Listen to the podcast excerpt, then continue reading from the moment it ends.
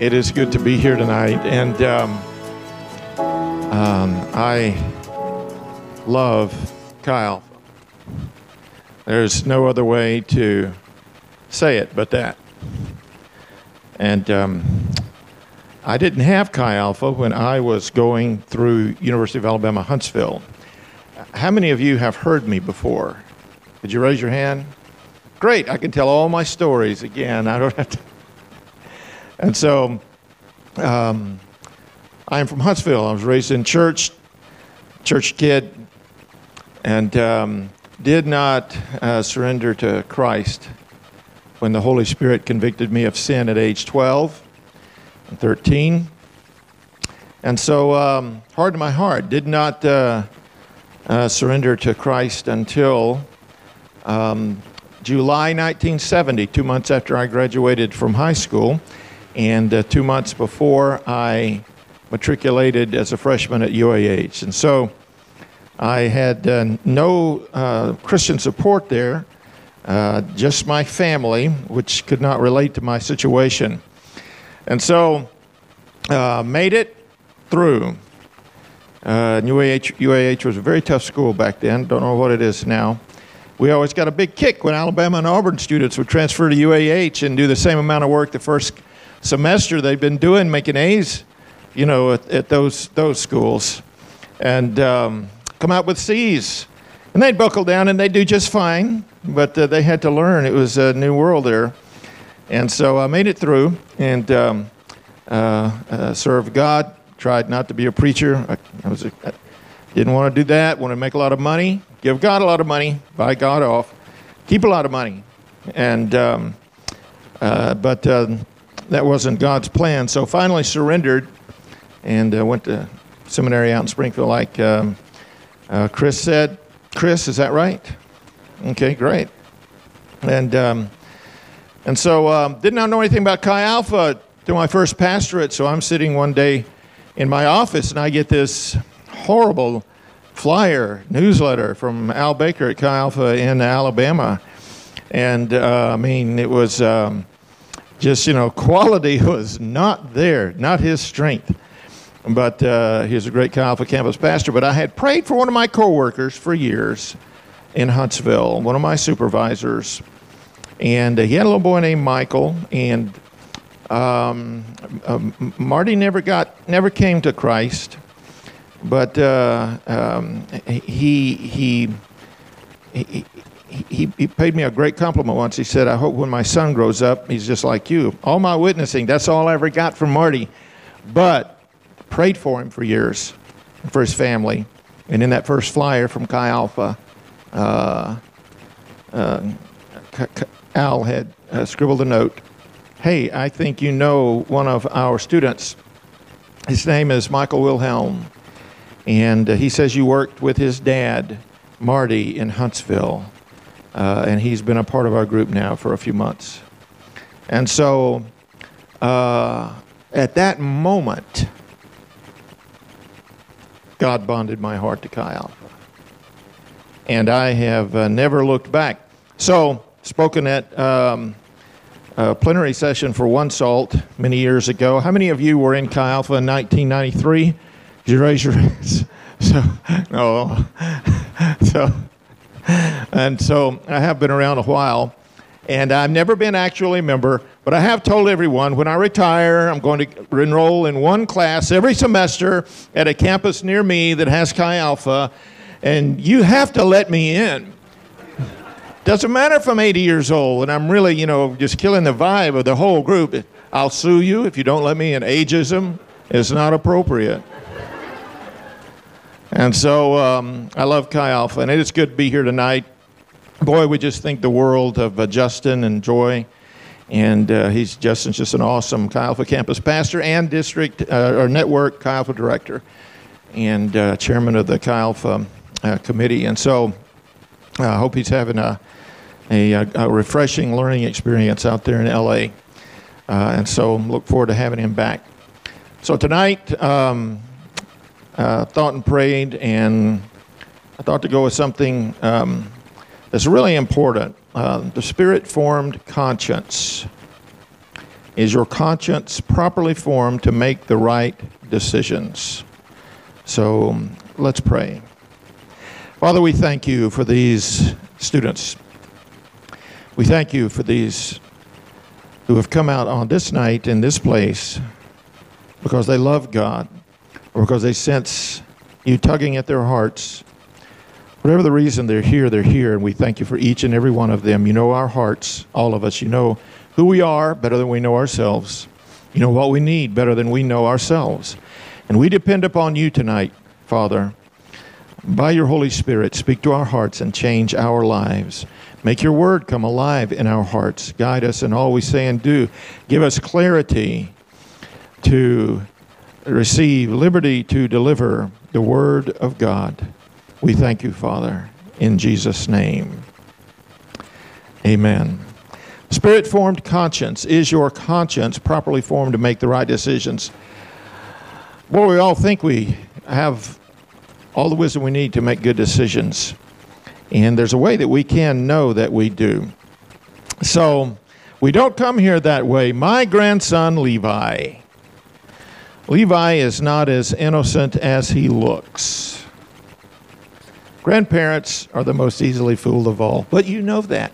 And so, uh, and for years, you know, I told uh, all the grandparents in my congregation, you know, you don't have a clue. You think they're little angels. You want to interfere with your kids raising those grandkids. You know, you raise your kids, let them raise their grandkids. If you don't know what's going on in your grandkids' life, ask the children's pastor.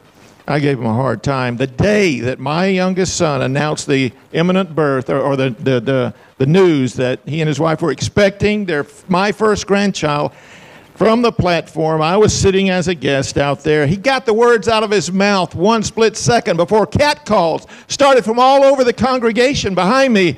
All right, we're watching you now, Dr. Sharp. All at once they were talking over each other, you know. We're going to see. You're going to eat your words. And God did give me a test because He actually gave me a grandson who, by all objective standards, is exactly like what those other grandparents thought their grandkids were. And it doesn't matter how reserved or objective I am when I describe him, I sound just like them. And so Levi did not come here as an angel. At age five, he was corrected for cheating in games. He's way too smart for his own good. Corrected for cheating in games. He'll cheat whatever he was playing. It didn't matter. And so my son, who is a minister, he said, Levi, you can't cheat. It's like lying. Lying is wrong. And he says, But I might not win if I don't cheat. Levi's conscience did not bother him at all. All that mattered was winning. It was fine to cheat, it got him what he wanted victory. His conscience was not properly formed. You know, Levi didn't see anything wrong with it, and he needed to be informed. He needed to be made new in his mind on some things. He needed the truth shared with him. He needed to be transformed. And we come here that way. And we work on that all of our lives. In this letter tonight, we're going to read from Romans chapter 12, verses 1 and 2, a primary scripture. Paul's getting ready to go to Rome for the first time in the late 50s AD. There's been a church in Rome for many years. In AD 49, Emperor Claudius had expelled the Jews from Rome, including Jewish Christians. And the church there was predominantly Gentile by the time the Jewish Christians returned from four to six years later. And some tensions developed between Jewish and Gentile believers, including how you get in and stay in God's people, the church. Would Gentiles have to follow the law of Moses? Would Jews have to follow the law of Moses? What would inform and renew and transform their consciences? And Paul had just written the first 11 chapters explaining and exalting God's long plan that was leading up to the Lord Jesus Christ. And in chapter 12, he begins to explain how Jesus' followers, people from all nations and all ethnic groups, would be able to know what God wanted and make good decisions in their lives.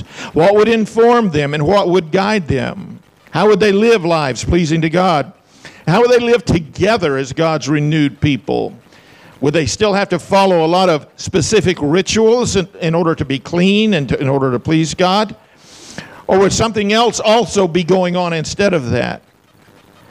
And Paul writes and tells them they no longer have to follow ritualistic parts of the law, but they're going to serve God by following the moral parts of the law written on their hearts by the Holy Spirit as the Holy Spirit enables them to understand truth from error and good from evil. And so they were going to be given a spirit formed conscience formed by God's Word and God's Spirit and God's people. In Romans chapter 12, beginning in verse 1, the apostle writes, Therefore, and when you see that word in Scripture, therefore, you need to have read what came before that because it led right up to this moment. Therefore, I urge you, brothers and sisters, in view of God's mercy, to offer your bodies as living sacrifices, holy and pleasing to God.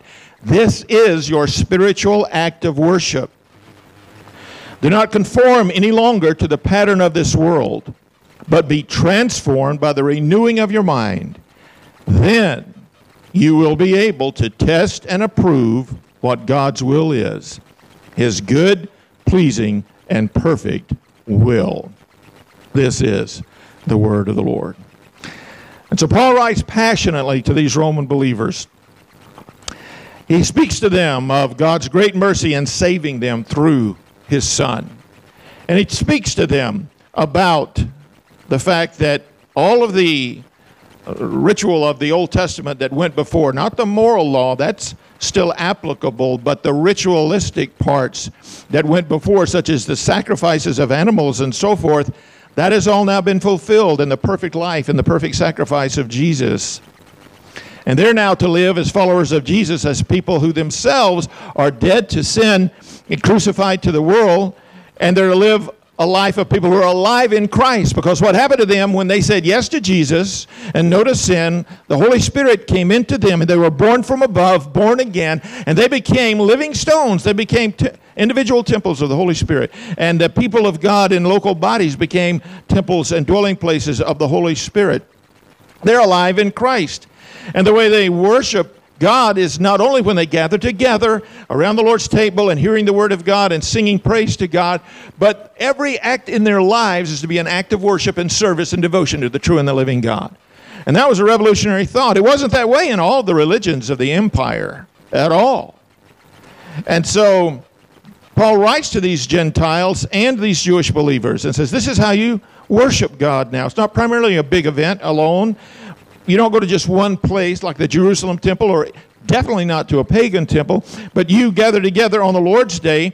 You gather around the table of the Lord. You hear the word of God. You worship God. You receive prayer and you have the Holy Spirit moving among you, but you go forth from that place with living water and living bread, refreshing you. And wherever you go, whatever you do, it's to be an act of worship to the true and the living God. Wherever you go, you are a a, a, an ambassador of the Lord Jesus Christ. Christ's ambassadors. What's the name of this, this thing we're in here tonight? Chi Alpha, Christ's ambassadors. We are representatives of the Lord Jesus who is alive in and through us by his Holy Spirit. How does this happen? How do they know how to please God and represent Christ wherever they go? They know it because they're going to re- be receiving renewed minds, a spirit informed conscience to know what pleases God. How do they know? What's wrong? What's right? Have they been truthfully informed or misinformed? Uh, stop for a second and think about what they were going out into. It's even worse than what we go out into today. They were Roman Christians living in the great city, Rome. And as they traveled its streets and worked their jobs, every day they're pressured to participate in the idolatry of the guild that they're a part of. Whatever guild, whatever guild, they're pressured to participate in the idolatry of that guild, that trade, that craft. They're pressured to sacrifice to the family's patron goddess or the household gods of that family. They're invited to step into the brothel that they pass every day on the way to work. They're offered easy money to smuggle some goods past the tax collectors at the docks there in Rome. They're given a free pass to watch gladiators slash each other to a bloody death.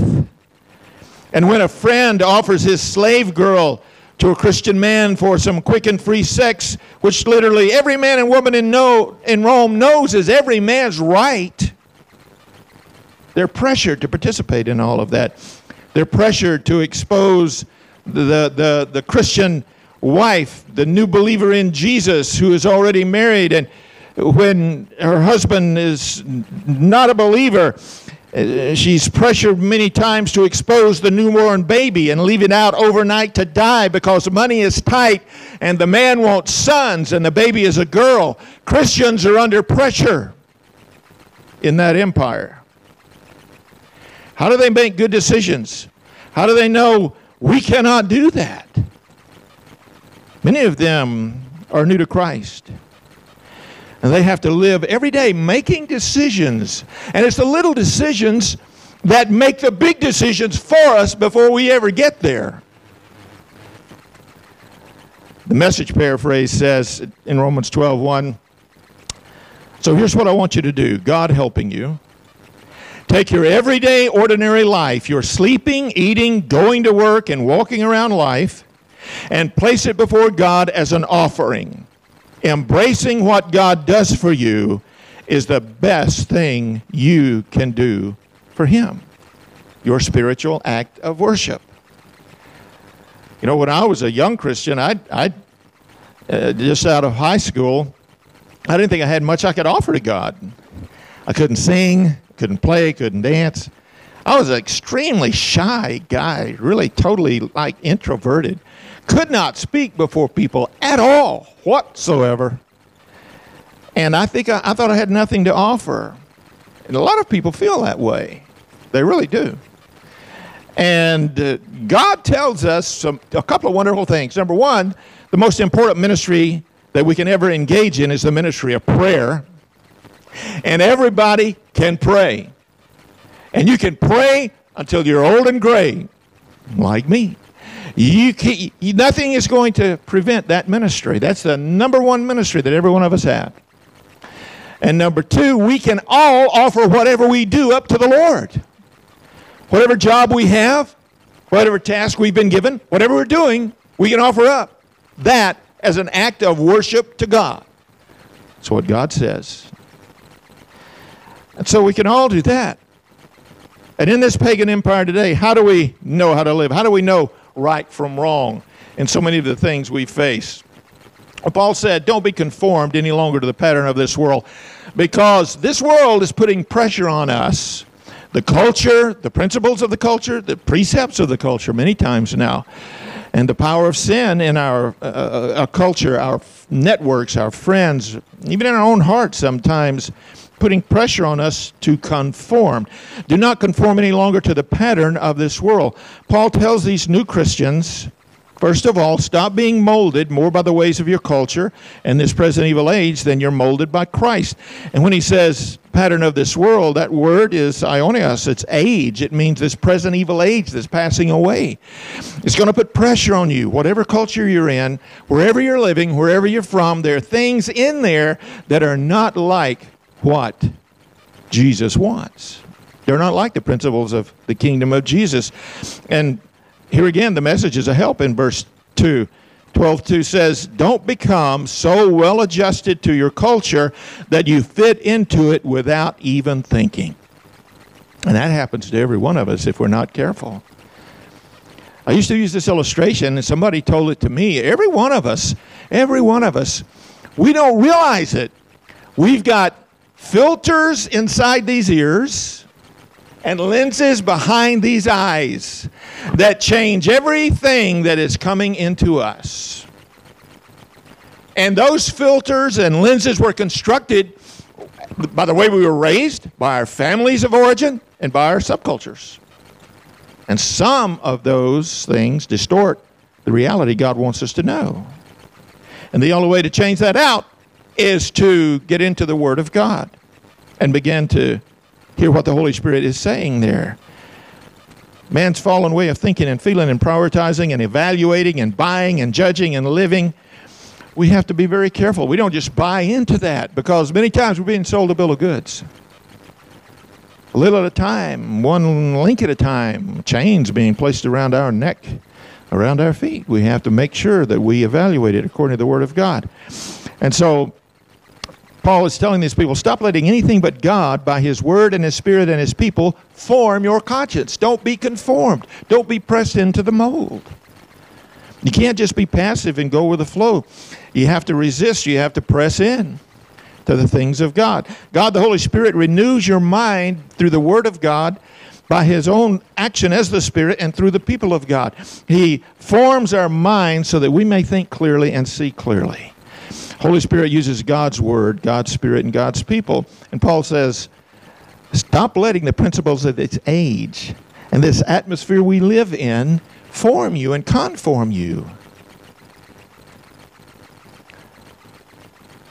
Whatever's getting in and however's getting in pride, rebellion, greed, anger, obsession, independence, selfishness, unforgiveness, strife, division, rebellion, immorality, hatred, bigotry, violence, jealousy. If it's not according to the Word of God and the Spirit of Christ, we have to push back against it actively.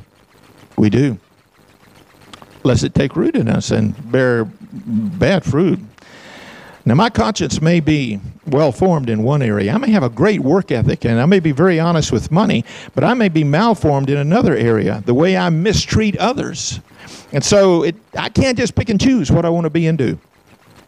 I have a Word of God and a Spirit of God that are working on me to be like Jesus. I can have a conscience that's callous in one area, but tender in another area. And I've got to make sure that I'm not letting this world callous me.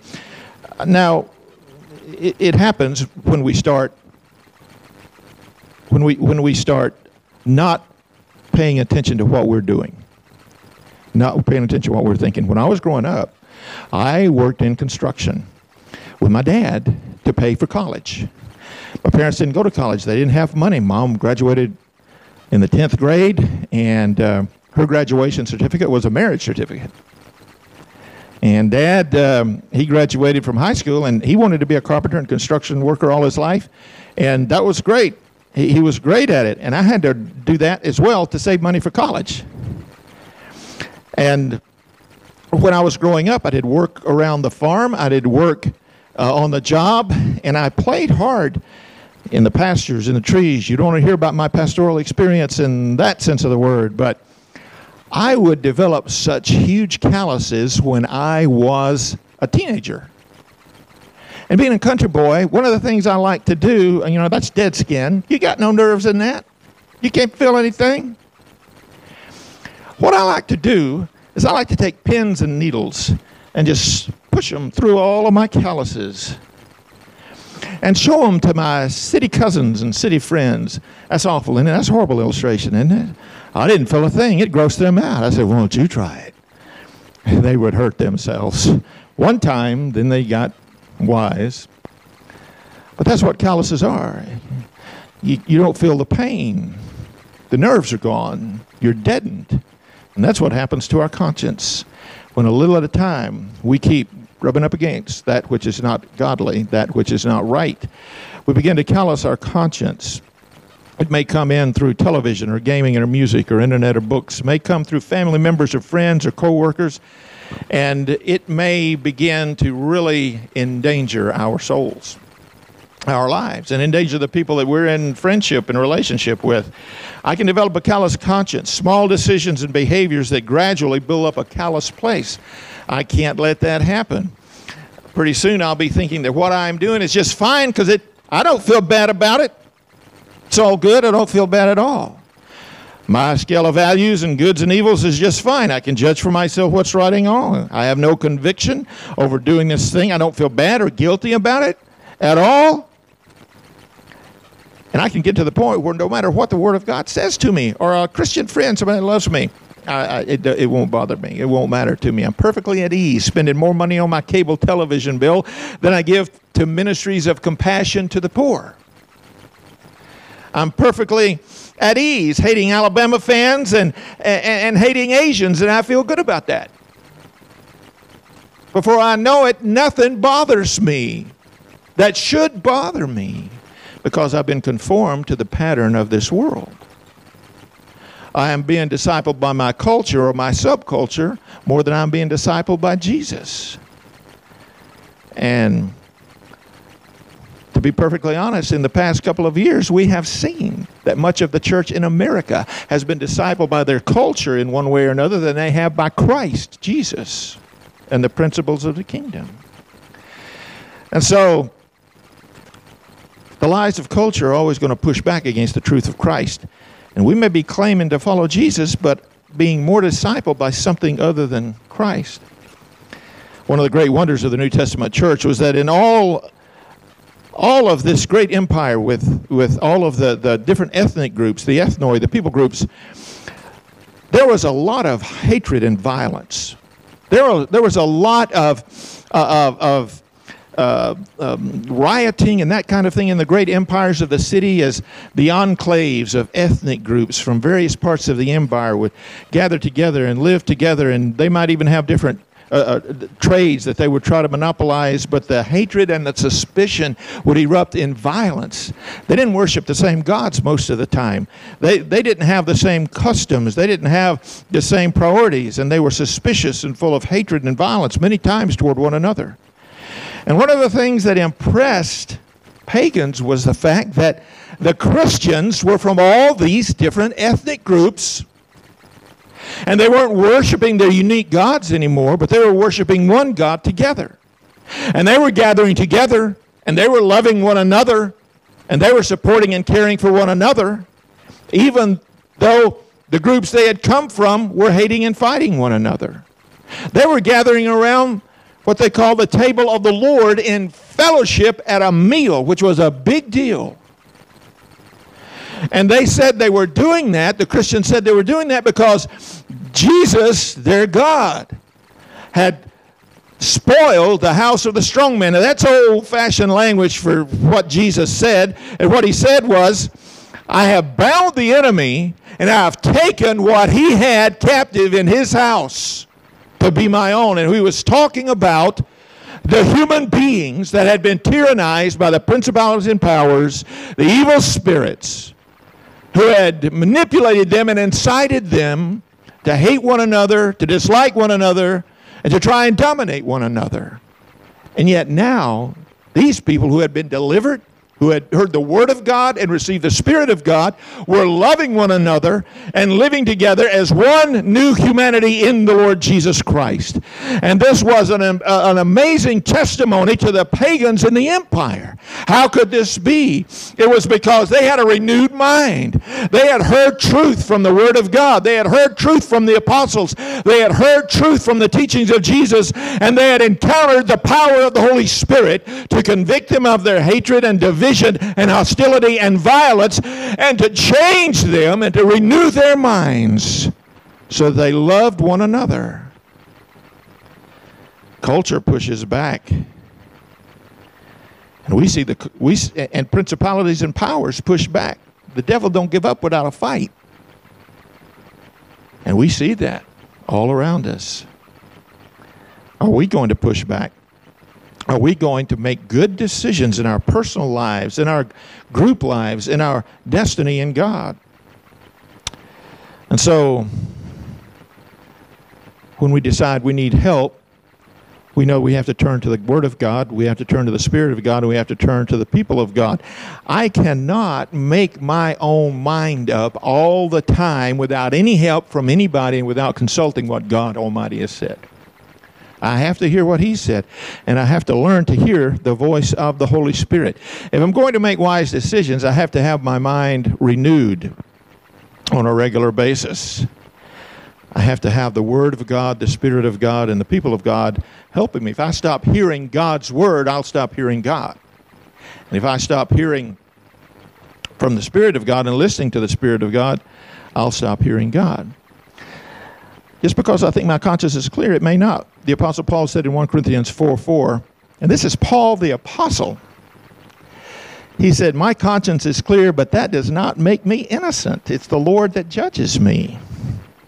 There have been times in my life when I was fine doing something. But then,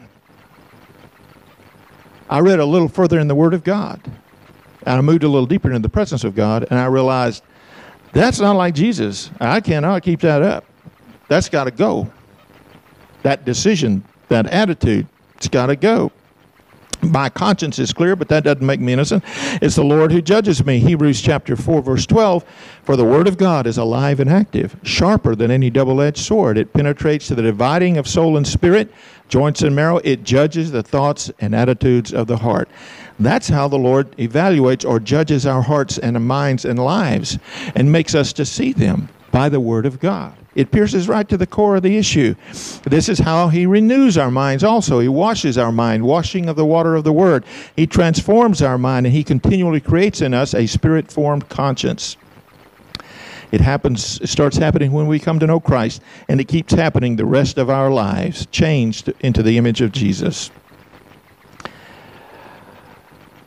That's why Paul wrote to the Romans don't conform any longer to the pattern of this world. Be transformed by the renewing of your mind, and then you'll be able to test and approve what God's will is.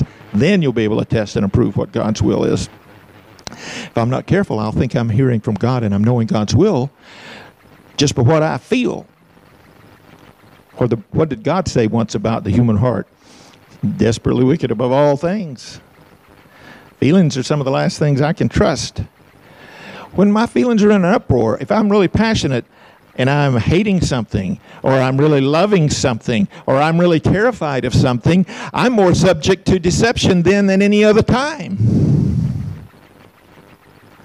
And that's when I need the Word of God and the Spirit of God burned into my heart and the people of God speaking into my life around me. Because they may be thinking, they probably are thinking a lot more clearly than I am. If I'm really loving something, really hated, hating something, or really terrified of something. And so I'm going to be able to test and approve what God's will is, whether it's a relationship, whether it's a destiny, whether it's a job, whether it's a move, whether it's a major life change. If I have been eating and drinking the Word of God, I've been in the presence of the Spirit of God, and I've been hanging with the people of God. It's an ongoing process. It's the renewing of our mind, being made new continually by the Word and the Spirit of God. I'm going to have to be informed by that. And it says, My mind's renewed, my conscience is properly formed, that I can discern right from wrong as I humbly learn and obey God's Word. It's only trustworthy. My conscience is only trustworthy to the degree that my mind has been transformed and renewed by God's Word and Spirit in the community of God's people.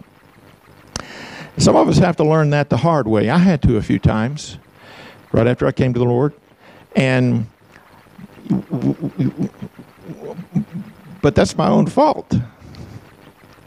If I hear the word of God and I obey it and I press into the spirit and I remain solid with the community of God's people, that I am going to make far fewer bad decisions.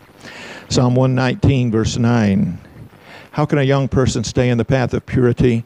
By living according to your word. I will seek you with all my heart. Do not let me stray from your commands. I have hidden your word in my heart that I might not sin against you. Praise be to you, Lord. Teach me your decrees. With my lips I recount all the laws that come from your mouth. I rejoice in following your statutes, as one rejoices in great riches. I meditate on your precepts, and I consider your ways.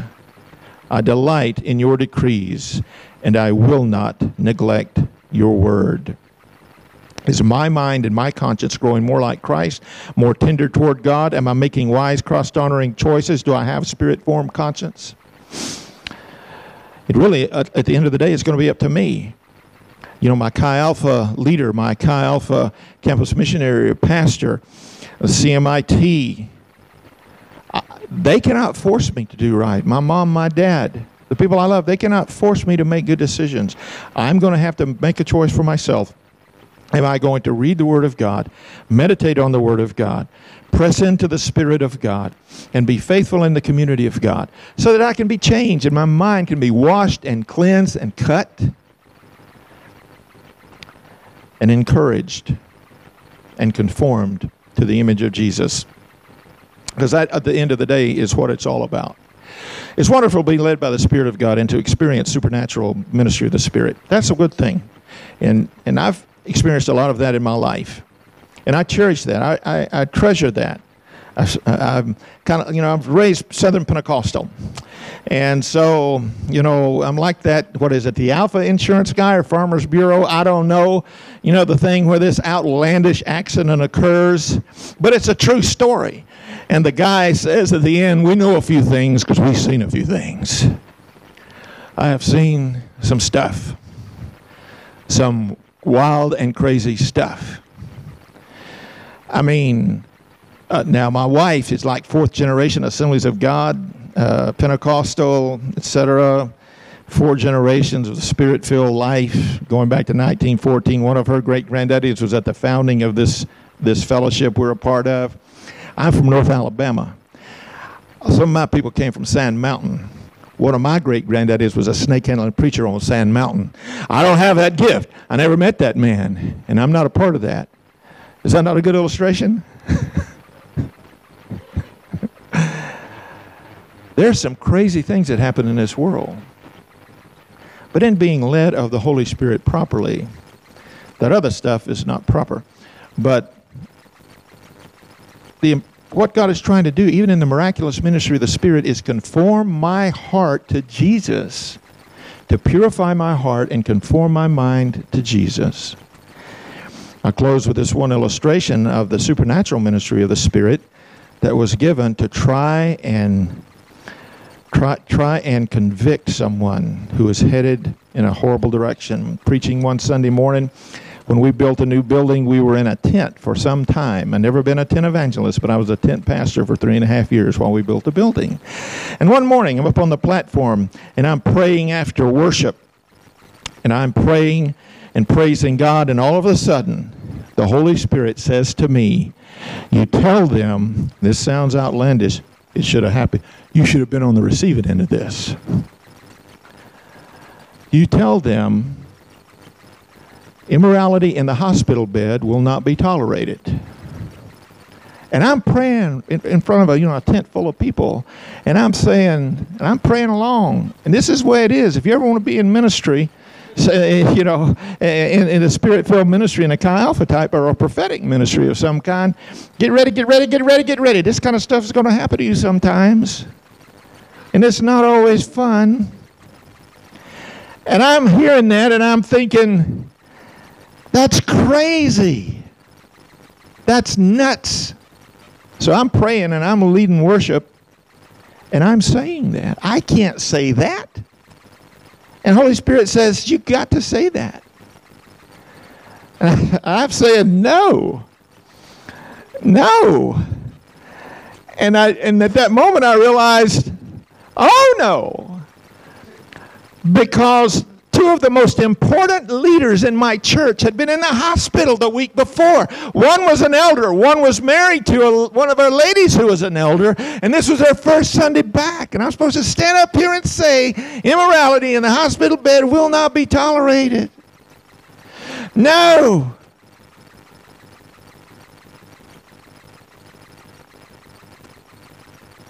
But after 20 some odd years of following the Lord and trying to be led by the Spirit and trying to have my mind and heart conformed, I was made to know, yeah, you're going to say that.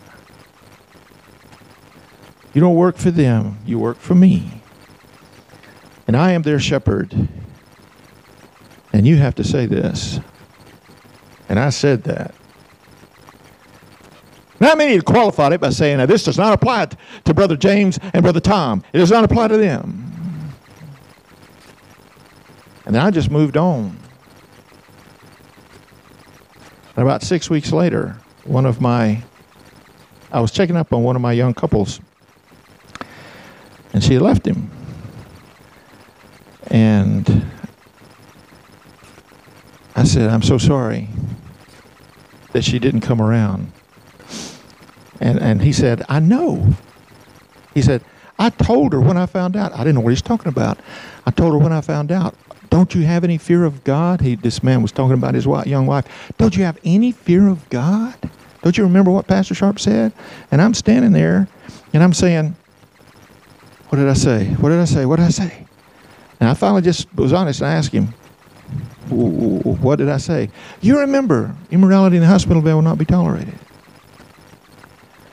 And she'd been hospitalized for a while with some mental issues.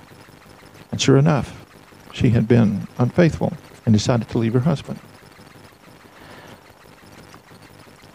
The gifts of the Spirit ultimately are designed to get our attention and conform us to the image of Christ. Conform us to the image of Christ. It's not about a some kind of supernatural magic show. It is about the Holy Spirit seeking to exalt Christ, convict me of sin, and conform me to the image of Christ, or to comfort me supernaturally. And again, conform me to the image of Jesus. That's the primary ministry of the Spirit conformity to the image of Christ, so that my conscience will be a good guide and a trustworthy guide because it's filled with the Word of God, fired by the Spirit of God, guided by the people of God.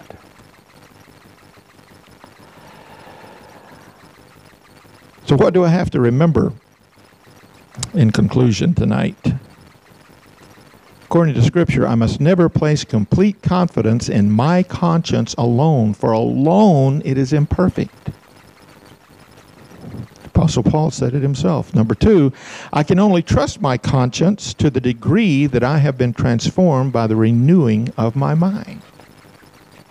I can only trust my conscience to the degree that I have been transformed or it has been transformed by the renewing of my mind like we talked about.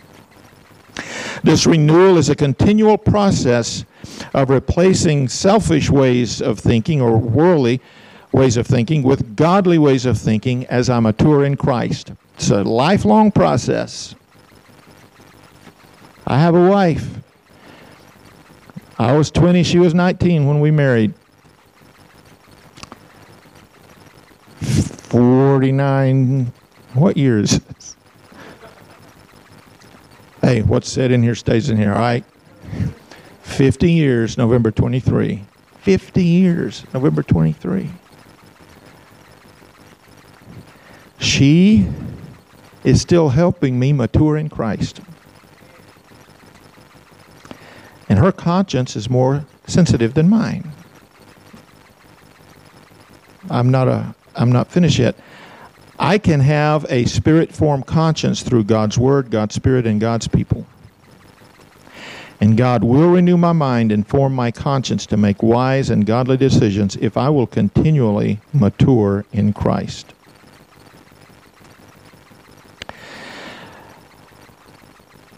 My son and daughter in law, and everyone else, all of us, the whole extended family, has continued to pour God's word into Levi's mind and heart. His mind is being renewed and washed and changed. And we can tell he is growing a spirit formed conscience.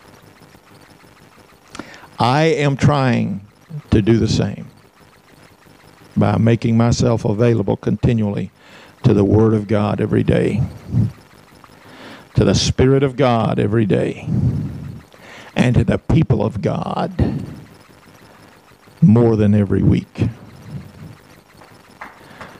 I am trying to do the same as my grandson Levi.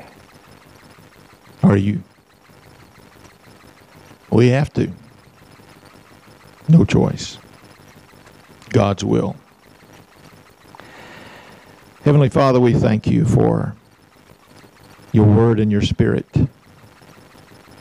We thank you, Lord, that you even move supernaturally in our lives. You speak to us. You guide our steps. You give us supernatural insight, even knowledge. But it's always, whether it's the miracles or the, the, the, supernatural work of the Spirit, it's always so that we might be conformed to the image of Jesus, so that when we step out of our gatherings and we go to our home place and our school place and our workplace and our marketplace, Wherever we go, we are spirit filled ambassadors of Jesus, And we can say what it what is implied in that teaching of the image of Christ being transformed, conformed, formed into the image of Christ. We can say it. We're here to represent Jesus in character and in the power of the Spirit. There's a king coming, and his name is Jesus. And I'm here to represent him. This is why you move in us by your Spirit, so that we can go out and say that. And in, the, in integrity and authenticity and transparency and power, we can say, if you want to see Jesus, watch my walk. It won't be perfect, but you will see a power in a person that I'm being made into. Thank you, Lord, that you transform our minds and our conscience to make the decisions that exalt you and glorify you.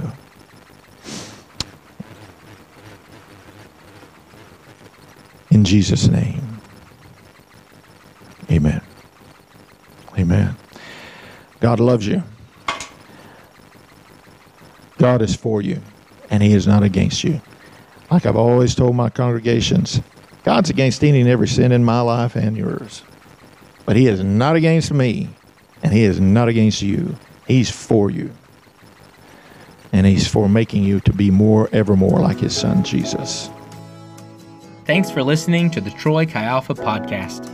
For more information about the ministry of Troy Chi Alpha, you can look us up online at troychialpha.com. You can email us at troychialpha at gmail.com or find us on social media at Troy Alpha. Thanks for listening.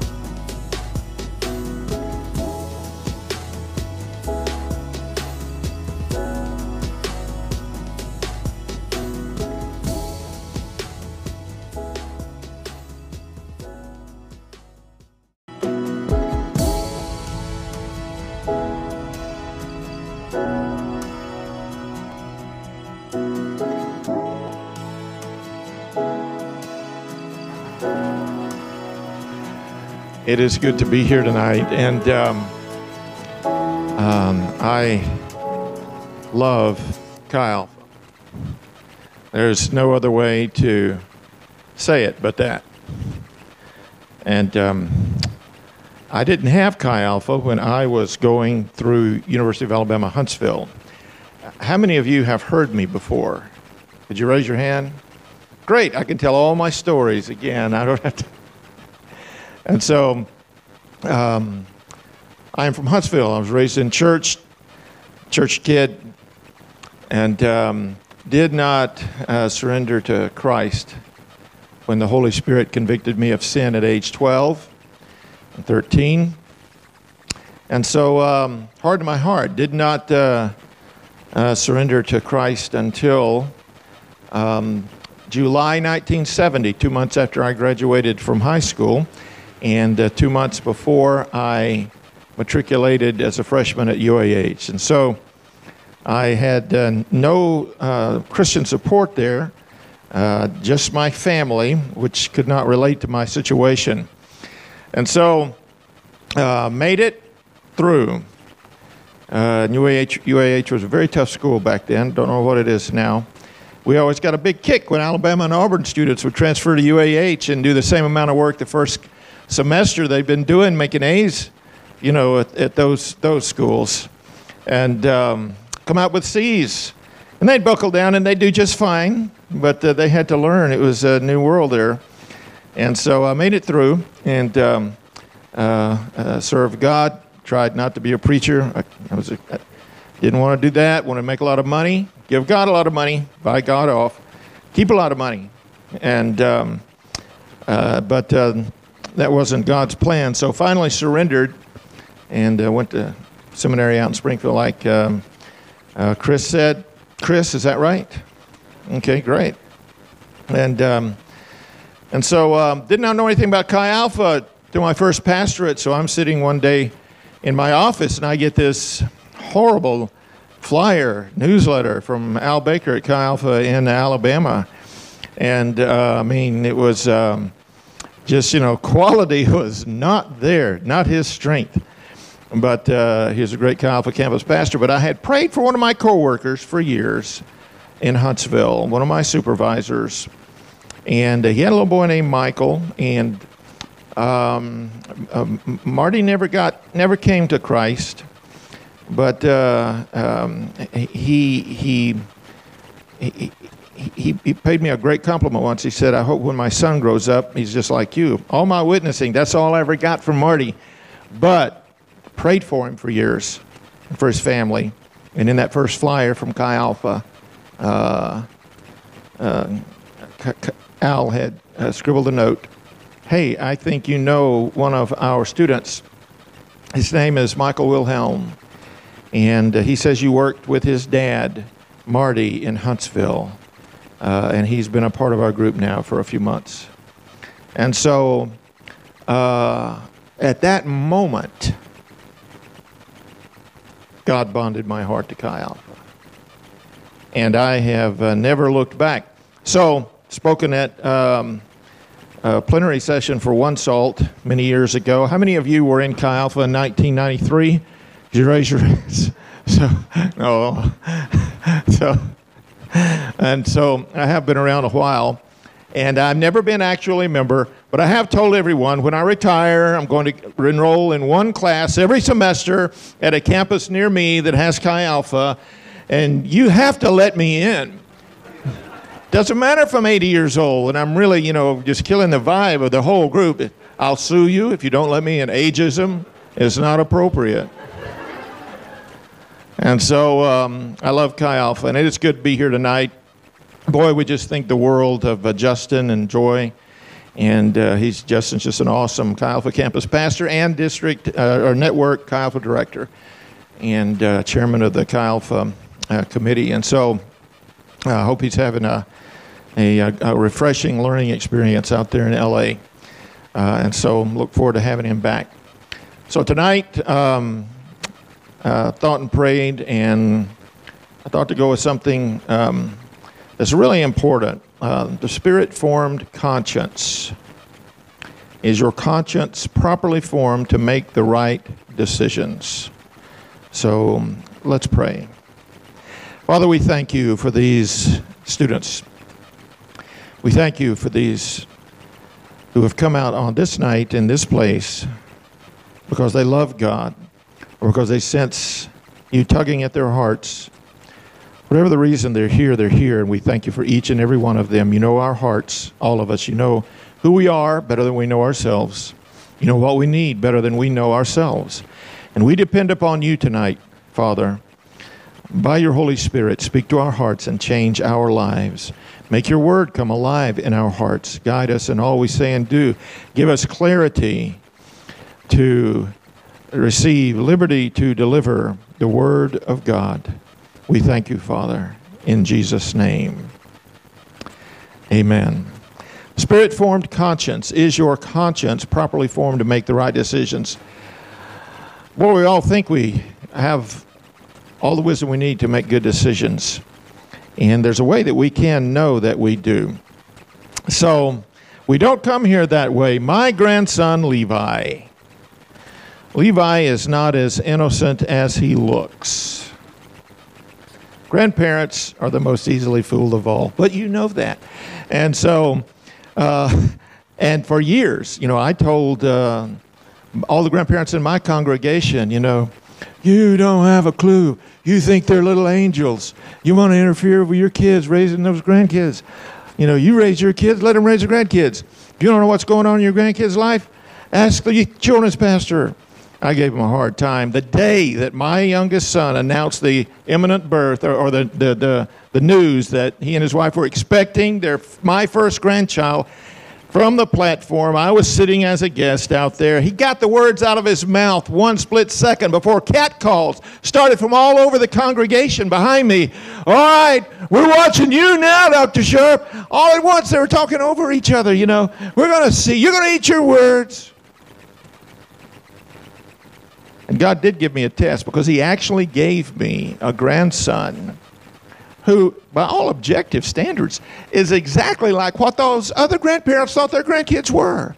And doesn't matter how reserved or objective I am when I describe him, I sound just like them. And so Levi did not come here as an angel. At age five, he was corrected for cheating in games. He's way too smart for his own good. Corrected for cheating in games. He'll cheat whatever he was playing. It didn't matter. And so my son, who is a minister, he said, Levi, you can't cheat. It's like lying. Lying is wrong. And he says, But I might not win if I don't cheat. Levi's conscience did not bother him at all.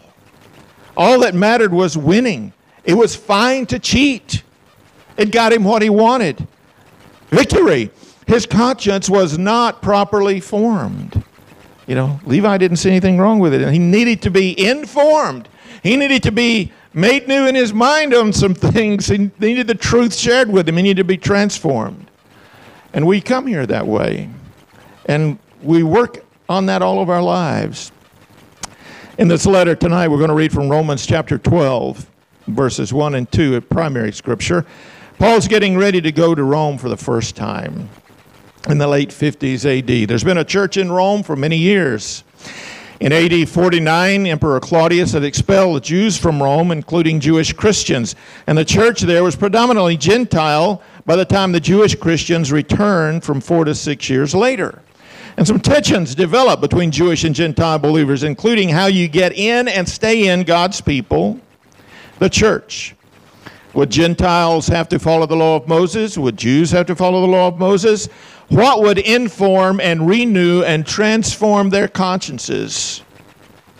And Paul had just written the first 11 chapters explaining and exalting God's long plan that was leading up to the Lord Jesus Christ. And in chapter 12, he begins to explain how Jesus' followers, people from all nations and all ethnic groups, would be able to know what God wanted and make good decisions in their lives. What would inform them and what would guide them? How would they live lives pleasing to God? How would they live together as God's renewed people?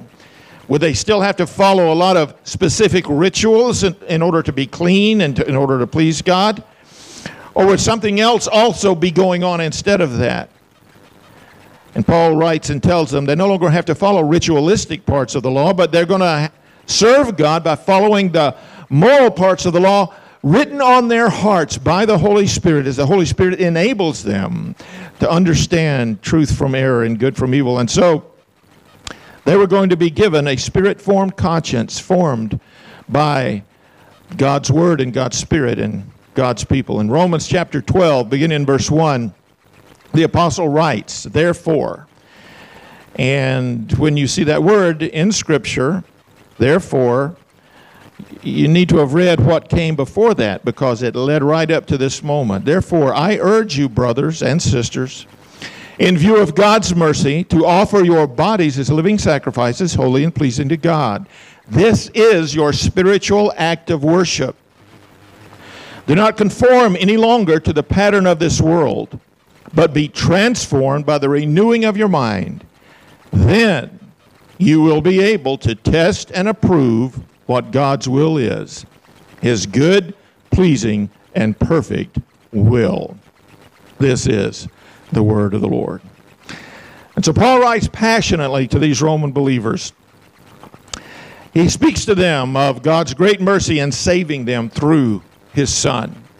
And he speaks to them about the fact that all of the uh, ritual of the Old Testament that went before, not the moral law, that's still applicable, but the ritualistic parts that went before, such as the sacrifices of animals and so forth, that has all now been fulfilled in the perfect life and the perfect sacrifice of Jesus.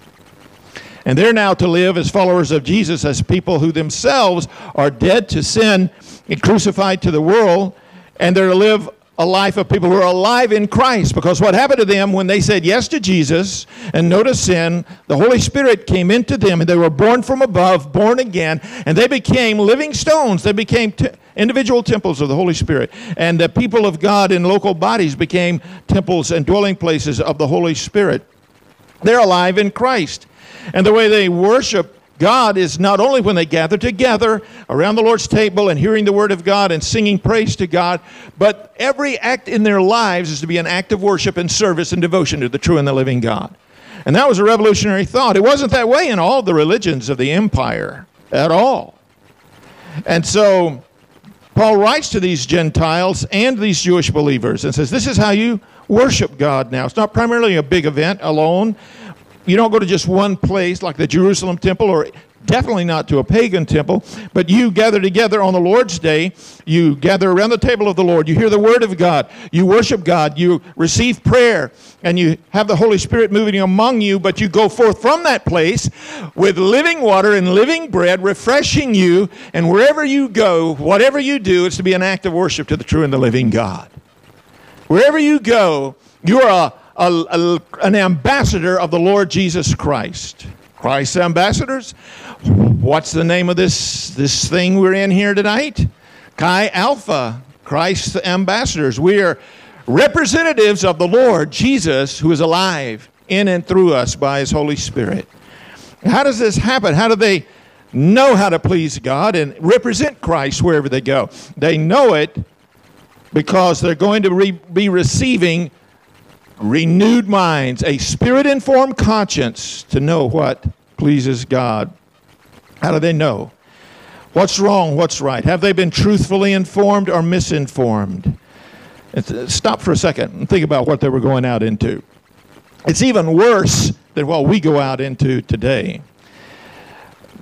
They were Roman Christians living in the great city, Rome. And as they traveled its streets and worked their jobs, every day they're pressured to participate in the idolatry of the guild that they're a part of. Whatever guild, whatever guild, they're pressured to participate in the idolatry of that guild, that trade, that craft. They're pressured to sacrifice to the family's patron goddess or the household gods of that family. They're invited to step into the brothel that they pass every day on the way to work. They're offered easy money to smuggle some goods past the tax collectors at the docks there in Rome. They're given a free pass to watch gladiators slash each other to a bloody death. And when a friend offers his slave girl to a Christian man for some quick and free sex, which literally every man and woman in, in Rome knows is every man's right, they're pressured to participate in all of that. They're pressured to expose the, the, the Christian wife, the new believer in Jesus who is already married, and when her husband is not a believer, uh, she's pressured many times to expose the newborn baby and leave it out overnight to die because money is tight and the man wants sons and the baby is a girl. Christians are under pressure in that empire. How do they make good decisions? How do they know we cannot do that. Many of them are new to Christ. And they have to live every day making decisions. And it's the little decisions that make the big decisions for us before we ever get there. The message paraphrase says in Romans 12 1, so here's what I want you to do God helping you. Take your everyday, ordinary life, your sleeping, eating, going to work, and walking around life, and place it before God as an offering. Embracing what God does for you is the best thing you can do for Him. Your spiritual act of worship. You know, when I was a young Christian, I, I uh, just out of high school, I didn't think I had much I could offer to God. I couldn't sing couldn't play, couldn't dance. I was an extremely shy guy, really totally like introverted. Could not speak before people at all, whatsoever. And I think I, I thought I had nothing to offer. And a lot of people feel that way. They really do. And uh, God tells us some, a couple of wonderful things. Number one, the most important ministry that we can ever engage in is the ministry of prayer. And everybody can pray. And you can pray until you're old and gray, like me. You can, nothing is going to prevent that ministry. That's the number one ministry that every one of us have. And number two, we can all offer whatever we do up to the Lord. Whatever job we have, whatever task we've been given, whatever we're doing, we can offer up that as an act of worship to God. That's what God says. And so we can all do that. And in this pagan empire today, how do we know how to live? How do we know right from wrong in so many of the things we face? Paul said, Don't be conformed any longer to the pattern of this world because this world is putting pressure on us. The culture, the principles of the culture, the precepts of the culture, many times now, and the power of sin in our, uh, uh our culture, our networks, our friends, even in our own hearts sometimes putting pressure on us to conform. Do not conform any longer to the pattern of this world. Paul tells these new Christians, first of all, stop being molded more by the ways of your culture and this present evil age than you're molded by Christ. And when he says pattern of this world, that word is aionios, it's age. It means this present evil age that's passing away. It's going to put pressure on you, whatever culture you're in, wherever you're living, wherever you're from, there are things in there that are not like what Jesus wants. They're not like the principles of the kingdom of Jesus. And here again, the message is a help in verse 2. 12 2 says, Don't become so well adjusted to your culture that you fit into it without even thinking. And that happens to every one of us if we're not careful. I used to use this illustration, and somebody told it to me. Every one of us, every one of us, we don't realize it.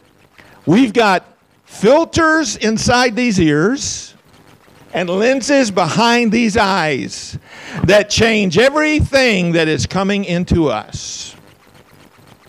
And those filters and lenses were constructed by the way we were raised, by our families of origin, and by our subcultures.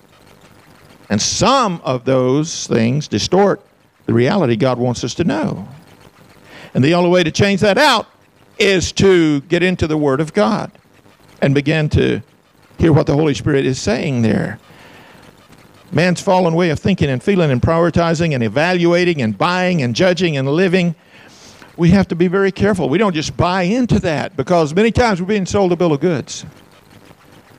A little at a time, one link at a time, chains being placed around our neck, around our feet. We have to make sure that we evaluate it according to the Word of God.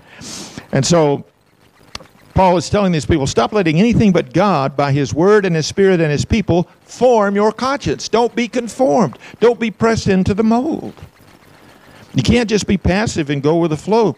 You have to resist, you have to press in to the things of God. God, the Holy Spirit, renews your mind through the Word of God by his own action as the Spirit and through the people of God.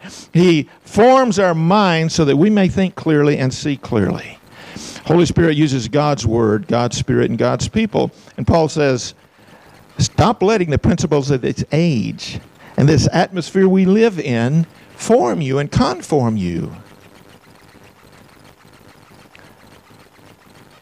Whatever's getting in and however's getting in pride, rebellion, greed, anger, obsession, independence, selfishness, unforgiveness, strife, division, rebellion, immorality, hatred, bigotry, violence, jealousy. If it's not according to the Word of God and the Spirit of Christ, we have to push back against it actively. We do. Lest it take root in us and bear bad fruit. Now, my conscience may be well formed in one area. I may have a great work ethic and I may be very honest with money, but I may be malformed in another area, the way I mistreat others. And so it, I can't just pick and choose what I want to be and do. I have a Word of God and a Spirit of God that are working on me to be like Jesus. I can have a conscience that's callous in one area, but tender in another area.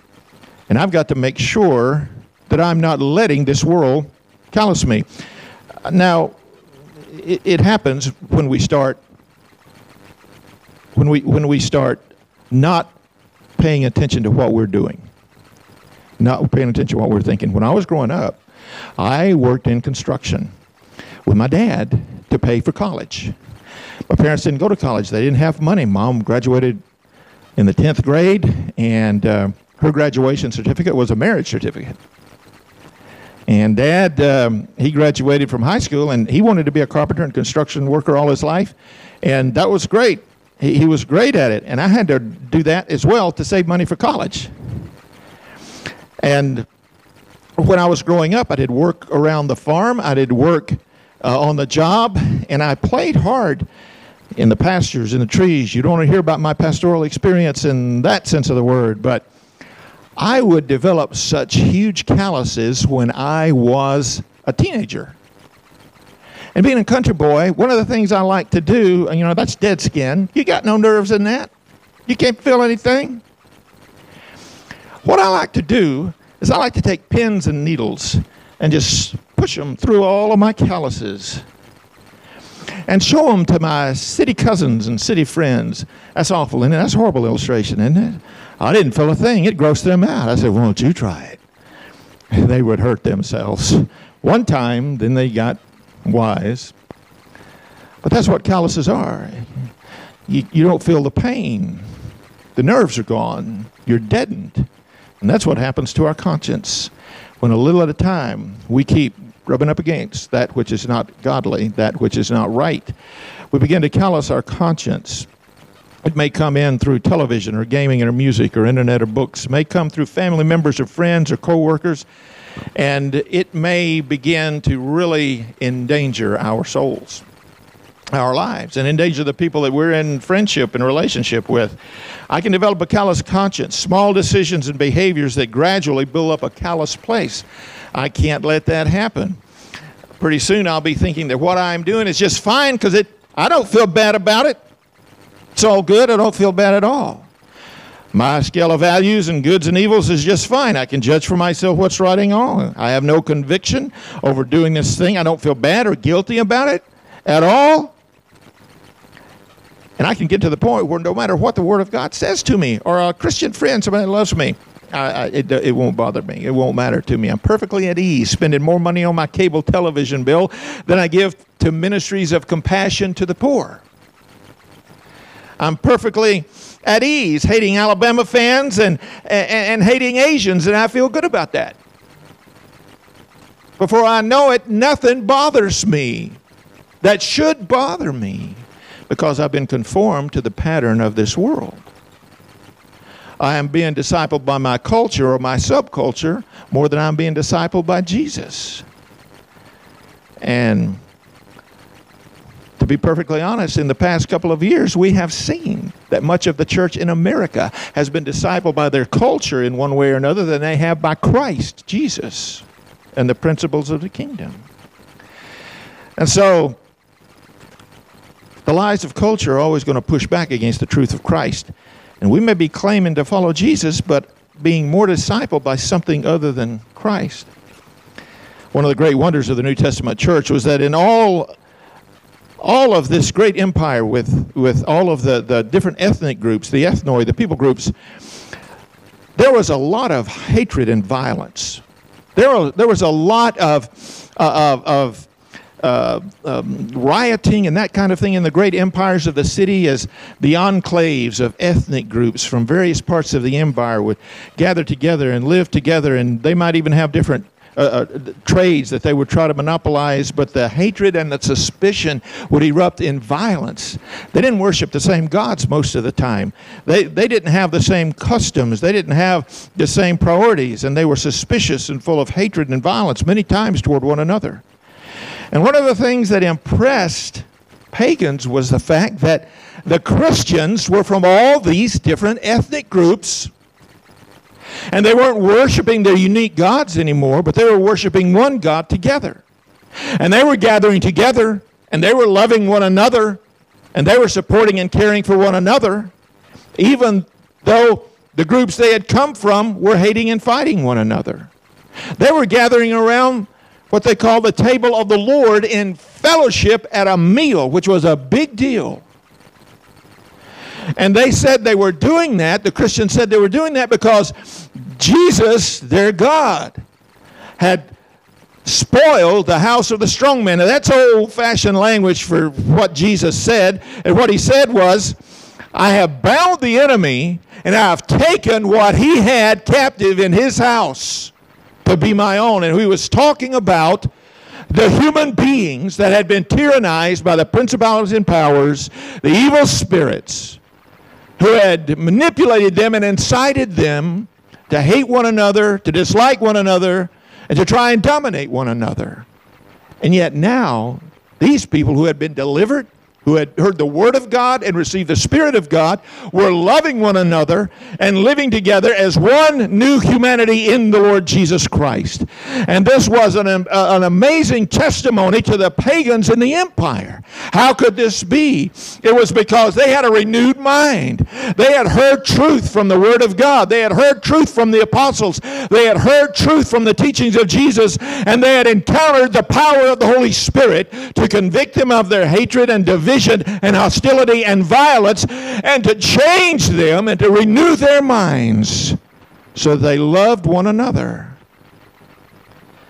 Culture pushes back. And we see the we and principalities and powers push back. The devil don't give up without a fight. And we see that all around us. Are we going to push back? Are we going to make good decisions in our personal lives, in our group lives, in our destiny in God? And so, when we decide we need help, we know we have to turn to the Word of God, we have to turn to the Spirit of God, and we have to turn to the people of God. I cannot make my own mind up all the time without any help from anybody and without consulting what God Almighty has said. I have to hear what he said, and I have to learn to hear the voice of the Holy Spirit. If I'm going to make wise decisions, I have to have my mind renewed on a regular basis.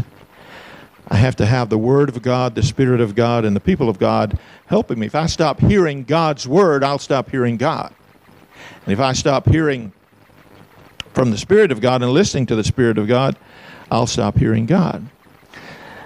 Just because I think my conscience is clear, it may not. The Apostle Paul said in 1 Corinthians 4 4, and this is Paul the Apostle. He said, My conscience is clear, but that does not make me innocent. It's the Lord that judges me.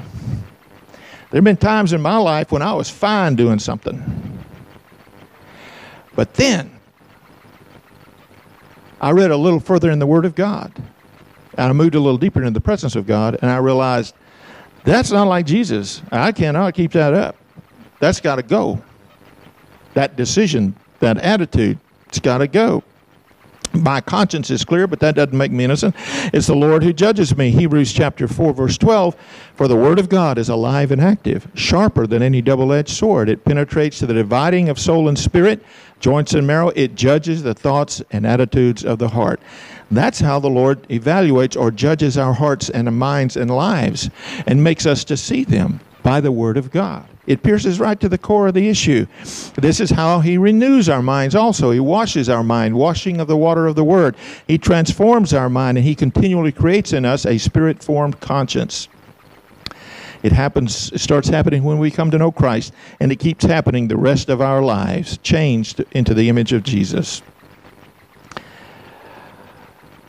That's why Paul wrote to the Romans. Don't conform any longer to the pattern of this world. Be transformed by the renewing of your mind, and then you'll be able to test and approve what God's will is. Then you'll be able to test and approve what God's will is. If I'm not careful, I'll think I'm hearing from God and I'm knowing God's will just by what I feel. Or the, what did God say once about the human heart? Desperately wicked above all things. Feelings are some of the last things I can trust when my feelings are in an uproar, if I'm really passionate and I'm hating something, or I'm really loving something, or I'm really terrified of something, I'm more subject to deception then than any other time.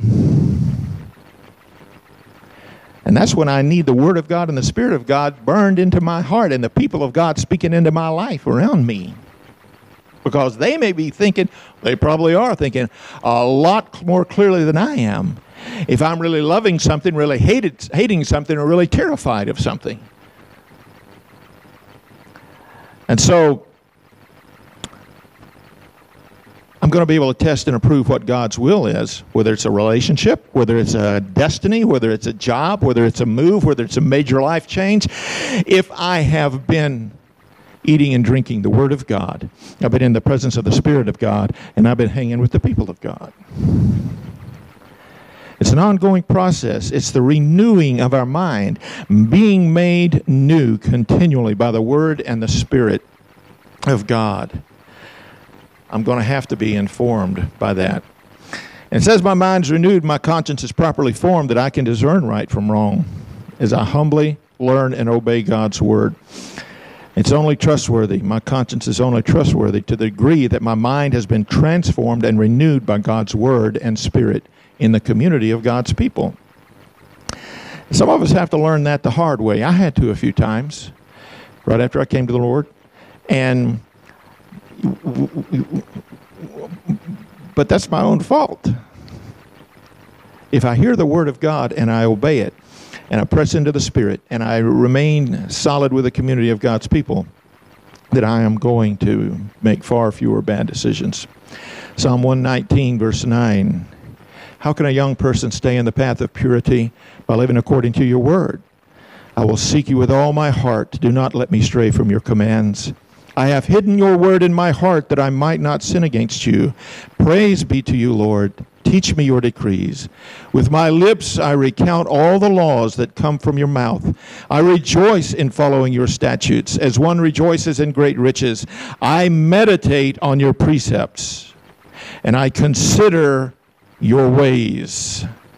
I delight in your decrees, and I will not neglect your word. Is my mind and my conscience growing more like Christ, more tender toward God? Am I making wise, Christ honoring choices? Do I have spirit formed conscience? It really, at, the end of the day, is going to be up to me.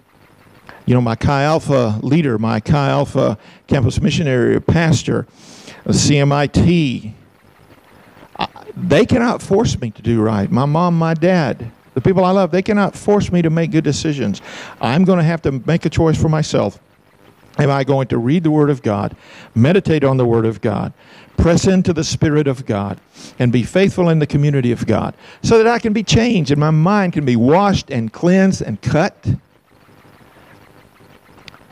and encouraged and conformed to the image of Jesus? Because that, at the end of the day, is what it's all about. It's wonderful being led by the Spirit of God and to experience supernatural ministry of the Spirit. That's a good thing. And, and I've experienced a lot of that in my life. And I cherish that. I, I, I treasure that. I, am kind of, you know, I'm raised Southern Pentecostal. And so, you know, I'm like that, what is it, the Alfa Insurance guy or Farmers Bureau? I don't know. You know, the thing where this outlandish accident occurs. But it's a true story. And the guy says at the end, We know a few things because we've seen a few things.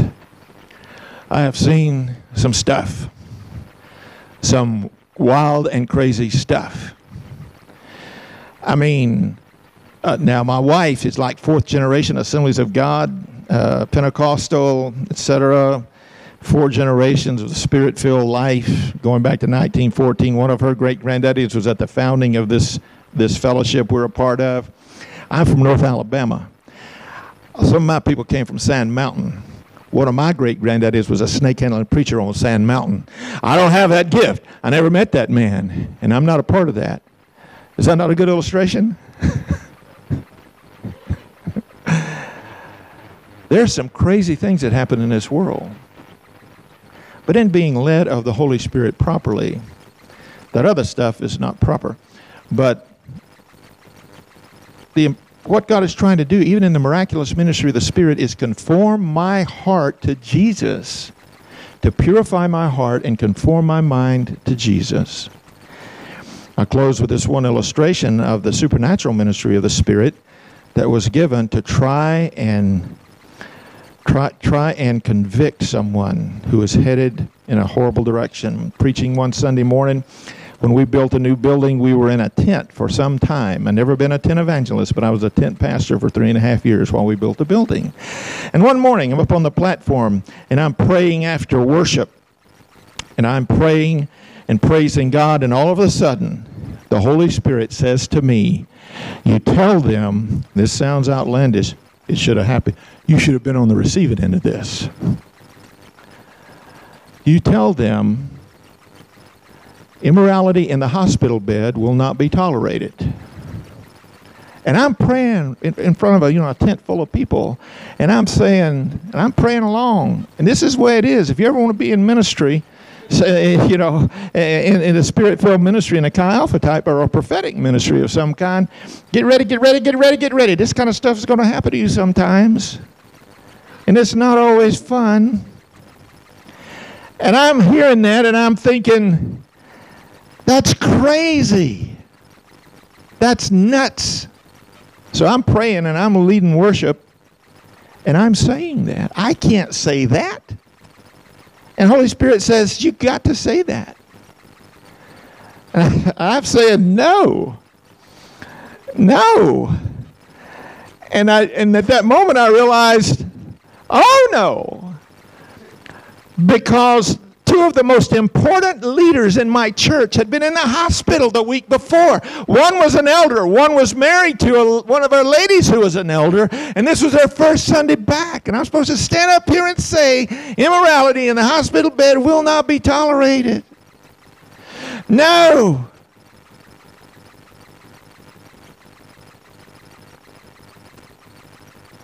But after 20 some odd years of following the Lord and trying to be led by the Spirit and trying to have my mind and heart conformed, I was made to know, yeah, you're going to say that. You don't work for them, you work for me. And I am their shepherd. And you have to say this. And I said that. Not many qualified it by saying, now this does not apply to Brother James and Brother Tom. It does not apply to them. And then I just moved on. And about six weeks later, one of my, I was checking up on one of my young couples, and she left him. And I said, I'm so sorry that she didn't come around. And, and he said, I know. He said, I told her when I found out. I didn't know what he's talking about. I told her when I found out. Don't you have any fear of God? He, this man was talking about his young wife. Don't you have any fear of God? Don't you remember what Pastor Sharp said? And I'm standing there and I'm saying, What did I say? What did I say? What did I say? And I finally just was honest and I asked him, What did I say? You remember, immorality in the hospital bed will not be tolerated. And she'd been hospitalized for a while with some mental issues. And sure enough, she had been unfaithful and decided to leave her husband.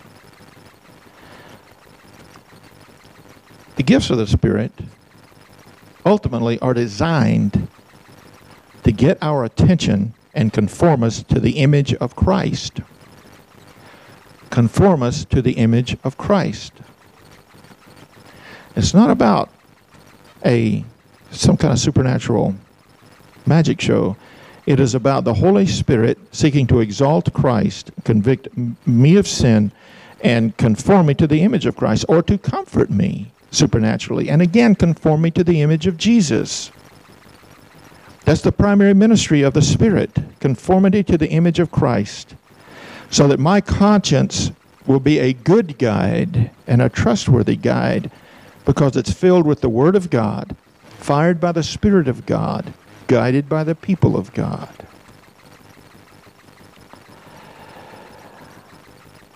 So, what do I have to remember in conclusion tonight? According to Scripture, I must never place complete confidence in my conscience alone, for alone it is imperfect. Apostle Paul said it himself. Number two, I can only trust my conscience to the degree that I have been transformed by the renewing of my mind. I can only trust my conscience to the degree that I have been transformed or it has been transformed by the renewing of my mind, like we talked about.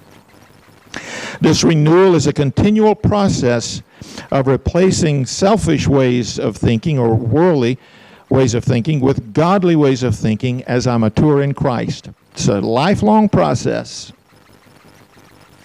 I have a wife. I was 20, she was 19 when we married. 49, what years?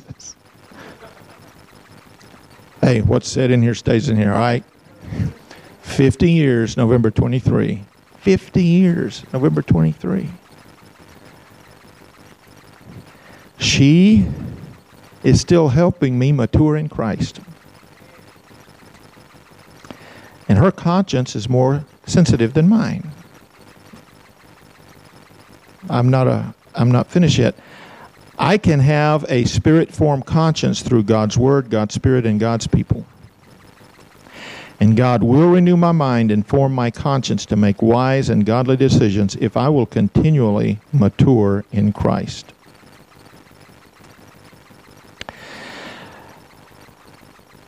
My son and daughter in law, and everyone else, all of us, the whole extended family, has continued to pour God's Word into Levi's mind and heart. His mind is being renewed and washed and changed. And we can tell he is growing a spirit formed conscience. I am trying to do the same by making myself available continually to the Word of God every day, to the Spirit of God every day, and to the people of God more than every week. I am trying to do the same as my grandson Levi. Are you? We have to. No choice. God's will. Heavenly Father, we thank you for your word and your spirit. We thank you, Lord, that you even move supernaturally in our lives. You speak to us. You guide our steps. You give us supernatural insight, even knowledge. But it's always, whether it's the miracles or the, the, the supernatural work of the Spirit, it's always so that we might be conformed to the image of Jesus, so that when we step out of our gatherings and we go to our home place and our school place and our workplace and our marketplace, wherever we go, we are spirit filled ambassadors of Jesus. And we can say what it what is implied in that teaching of the image of Christ being transformed, conformed, formed into the image of Christ. We can say it. We are here to represent Jesus in character and in the power of the Spirit.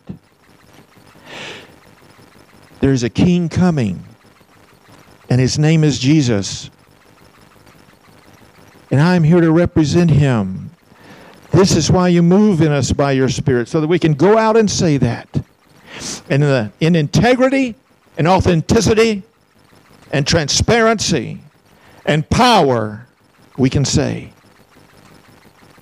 if you want to see Jesus,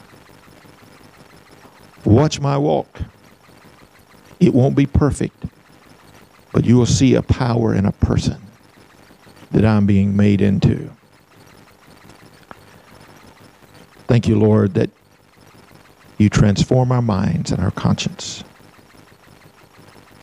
to make the decisions that exalt you and glorify you.